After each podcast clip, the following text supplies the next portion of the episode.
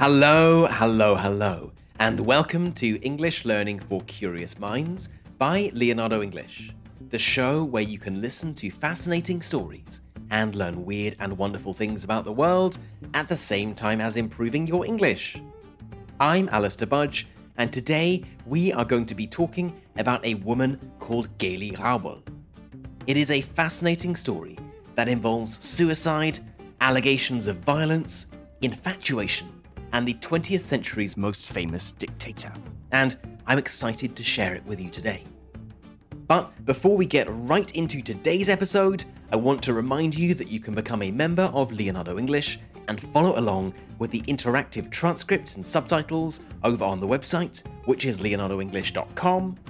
Membership of Leonardo English gives you access to all of our learning materials, including instant translations in 12 languages, all of our bonus episodes, so that's almost 400 different episodes now, as well as two new ones every week, plus access to our awesome private community where we do live events, challenges, and much, much more. So, if you are ready to take the next step on your English learning journey, the place to go is leonardoenglish.com. Okay then, let's get right into it and tell the story of Geli Raubal. On September the 19th, 1931, the police pushed open the door of an apartment in Munich, in Germany. There was an eerie silence in the air. Something seemed wrong. It didn't take long for the police to notice. Lying on the floor, in a pool of blood, was a lifeless young girl. There was a bullet wound to her chest, and a pistol lay by her side.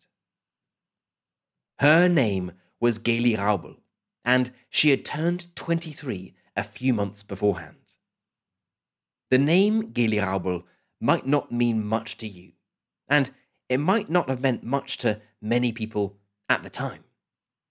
But Geli Raubal was the niece of Adolf Hitler, the leader of the Nazi Party, the political party that had risen from relative obscurity to become the second largest party in Germany a year beforehand, and a man who would later be responsible for dragging Europe into a war that would claim more lives than any other in human history. And there was his niece, lying there, dead.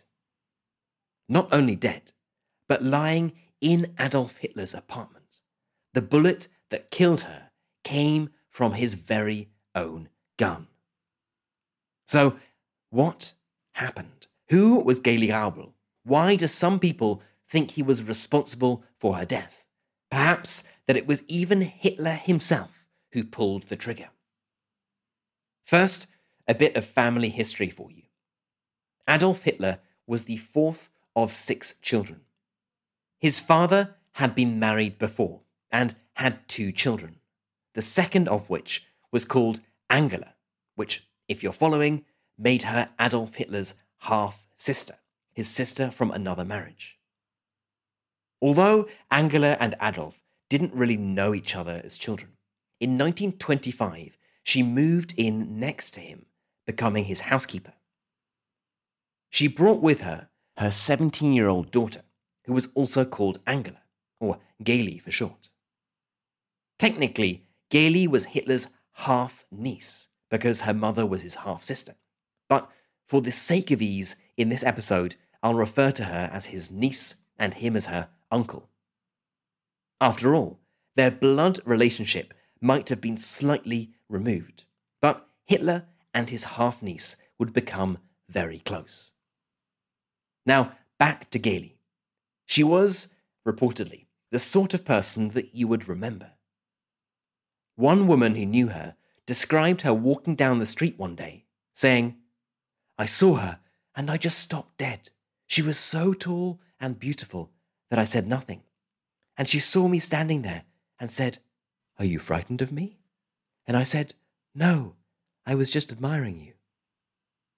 Another, Hitler's driver, a man called Emil Maurice, who will crop up again shortly, said Geli was a princess. People on the street would turn around just to stare at her.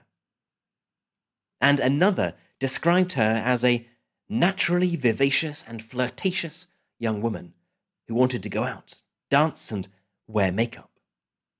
Clearly, she was a beautiful young lady with an independent character, someone who you would remember, and someone who most likely would have had no shortage of male admirers. One of those male admirers, it would seem, was her own uncle, Adolf. As a quick reminder of the age gap here, Geli was 17 when she went to live with her uncle. Adolf Hitler, 19 years her senior, would have been going on 40. He was over twice her age. He was literally old enough to be her father. But it was not such a large age gap that romance would have been completely out of the question. Whether or not the feelings were romantic, he was clearly very fond of his young niece. He paid for her singing lessons. He would walk around with this young girl on his arm, and he wanted her to go with him everywhere he went. As she grew into a young woman, Hitler also became insanely jealous. He didn't like the way other people looked at Geli. He wanted to keep her for himself. You can imagine, therefore, how furious he was when he discovered that Geli had been having an affair with Hitler's private driver, a man with Jewish heritage called Emil Maurice. When he discovered the pair in a compromising position, Hitler reportedly threatened to whip his chauffeur and promptly fired him, reportedly declaring that he should be shot like a mad dog. Things were never the same between Geli and her uncle after this. She couldn't be trusted and was put under near constant surveillance. As you might imagine, this put serious pressure on the young lady. She was, essentially, a prisoner in Hitler's household, and told her friends, My uncle is a monster. Nobody understands what he demands of me. So, what did he demand of her? She knew. He knew. Perhaps her mother knew. But it is now a secret that has been forever consigned to the history books. Some speculate that the relationship between the two was romantic, or sexual, or both. Hitler was clearly infatuated with his young niece, and he was furious at the thought of her being in a relationship with any other man. And as for whether the feelings might have been mutual, he was an up and coming politician, a powerful man. Sure, his political opinions might have been vile, but is it completely beyond the realms of possibility that she might have found her uncle attractive and there have been some kind of romantic relationship between the pair?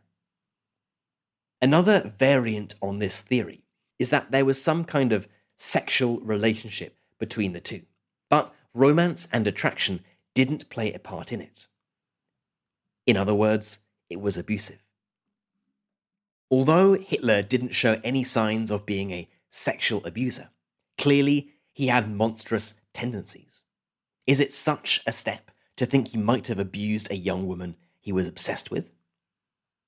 And another theory is that there was no sexual element to the relationship at all. It was all about Hitler wanting to control his niece and not allow her to have any kind of relationship with anyone else. Well, certainly not any other man. Whatever the truth, all of the evidence suggests that Adolf Hitler was completely obsessed with his niece, and that he did love her deeply, even if this love might have been warped and twisted. So, what happened? Well, Geli and her mother had moved in with Hitler in 1925. In 1927, her affair with Hitler's chauffeur had been discovered, and she had been kept under what we would describe as house arrest only allowed out with some sort of chaperone, a guard with her. In 1929, she had started studying at university in Munich and had moved into a large apartment owned by Hitler, although the two did keep separate bedrooms.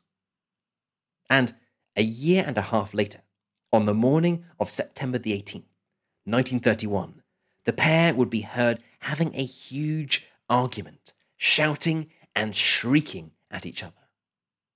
The following day, on September the 19th, Geli Raubal would be found dead in a pool of her own blood. The truth about what actually happened will most likely never be revealed, but here are the theories. The first category of theories, if we can call them that, revolve around the idea that she killed herself. Naturally, if someone is found in a pool of their blood with a gun by their side, this is the obvious answer. But you're probably thinking, if she killed herself, why did she do it? One theory is that the argument with her uncle was over a potential husband, a young Jewish man.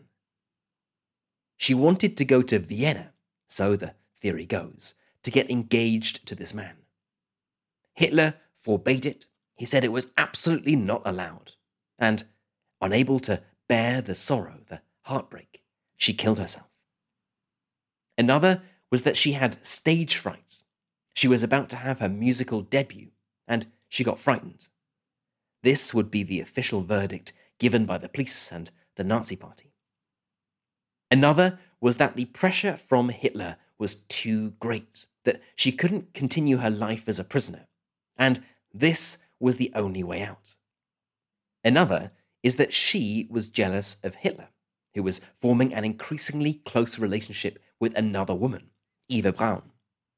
Geli couldn't bear the possibility of losing her uncle to another woman, so this was her only route out. Another might sound even more extreme, and it's that she was pregnant with Hitler's child.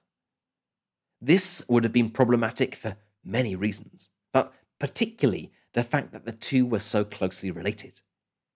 Killing herself was the only route out, so the theory goes.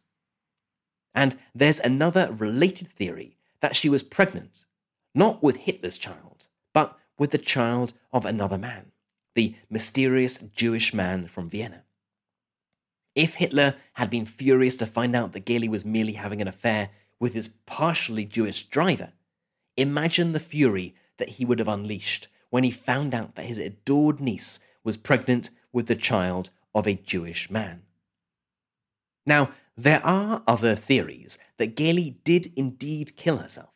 She pulled the trigger, she shot herself. But she didn't actually mean to kill herself. The reason for doing this could have been any of the ones I just mentioned, from showing her uncle she was serious about getting married to the Jewish man in Vienna, through to that he needed to stop being so possessive of her. This might sound like an extreme length to go to to get someone's attention, but perhaps shooting herself was the only way she thought she could get her uncle's attention.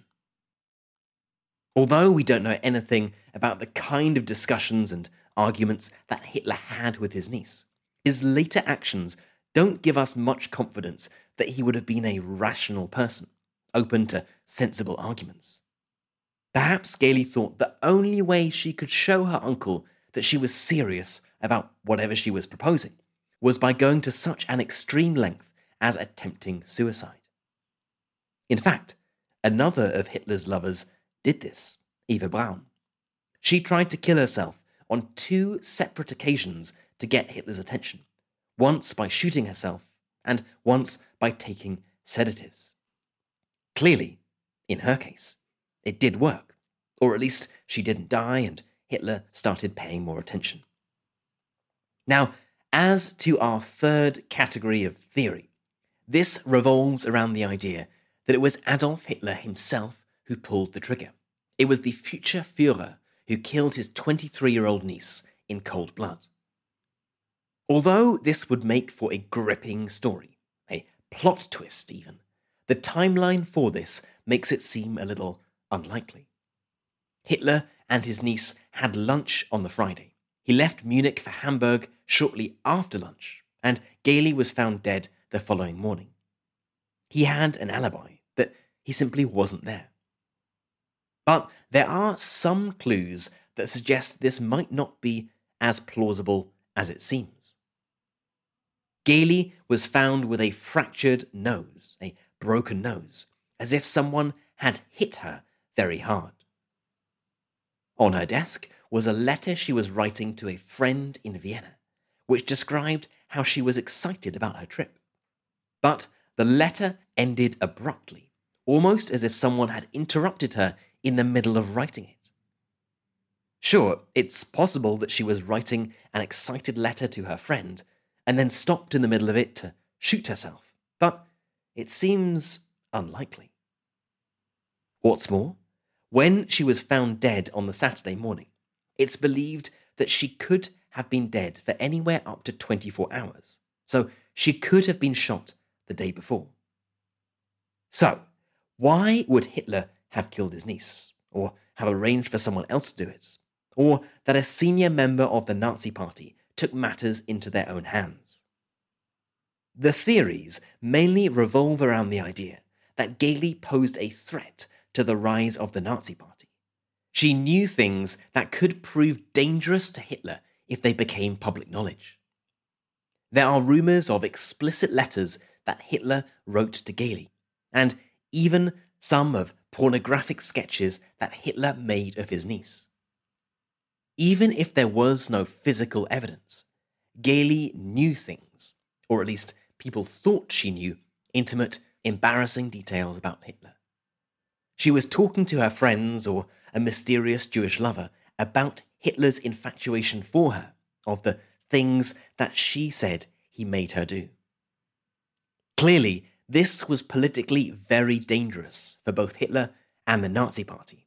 So either he or someone else silenced her forever. Now, this is purely a theory, but the ruthlessness that the Nazi Party would show in terms of killing anyone who got in its way, suggests that they wouldn't have thought twice about getting rid of Hitler's niece if she was a perceived threat. Whatever really happened to Geli Raubal in that apartment, it had a profound effect on Hitler.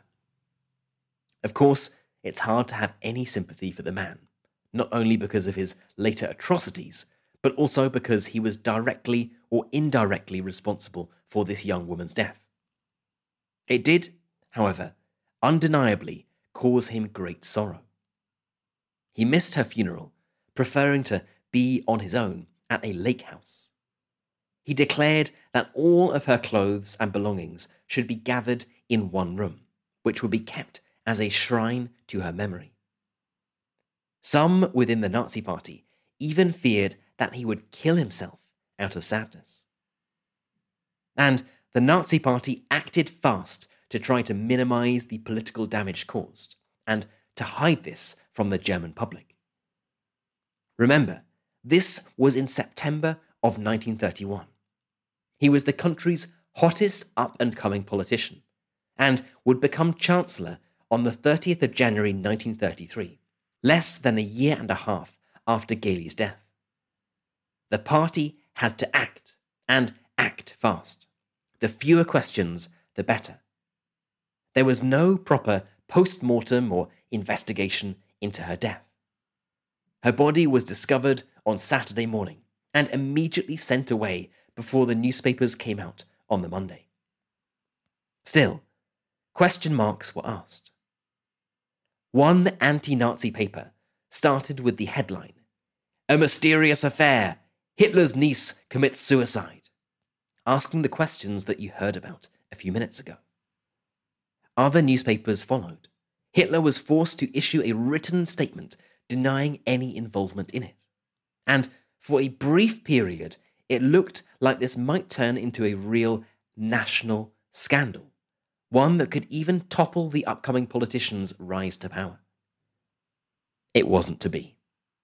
The cover up, or at least attempts to make sure no questions could be asked, worked. Geli's body was hidden away from view. Any evidence was destroyed or taken away by the Nazi Party. So there was simply no way to get to the truth. And, as you'll know, this did nothing to stop Hitler's rise to power. Hitler became the Fuhrer, marching into Poland shortly before the 8th anniversary of Geli's death. This was almost a hundred years ago now. So, as to the question of who pulled the trigger and why. Unless some radical new evidence emerges, this is going to be one of those mysteries forever consigned to history. Okay, then, that is it for today's episode on Geli Raubal, Hitler's murdered lover, or at least dead half niece, depending on which theory you like the most. As always, I would love to know what you thought about this episode. What do you think is the most plausible of the explanations for Geli Raubal's death? How do you think the world might have been different had this scandal toppled Adolf Hitler? I would love to know, so let's get this discussion started. For the members among you, you can head right into our community forum, which is at community.leonardoenglish.com, and get chatting away to other curious minds.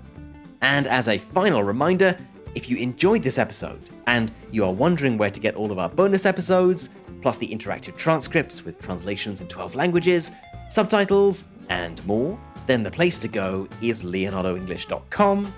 And if you aren't yet ready to become a member, but you would like to do something to support the show, then I would love for you to think about leaving a review or a star rating on your favorite podcast app.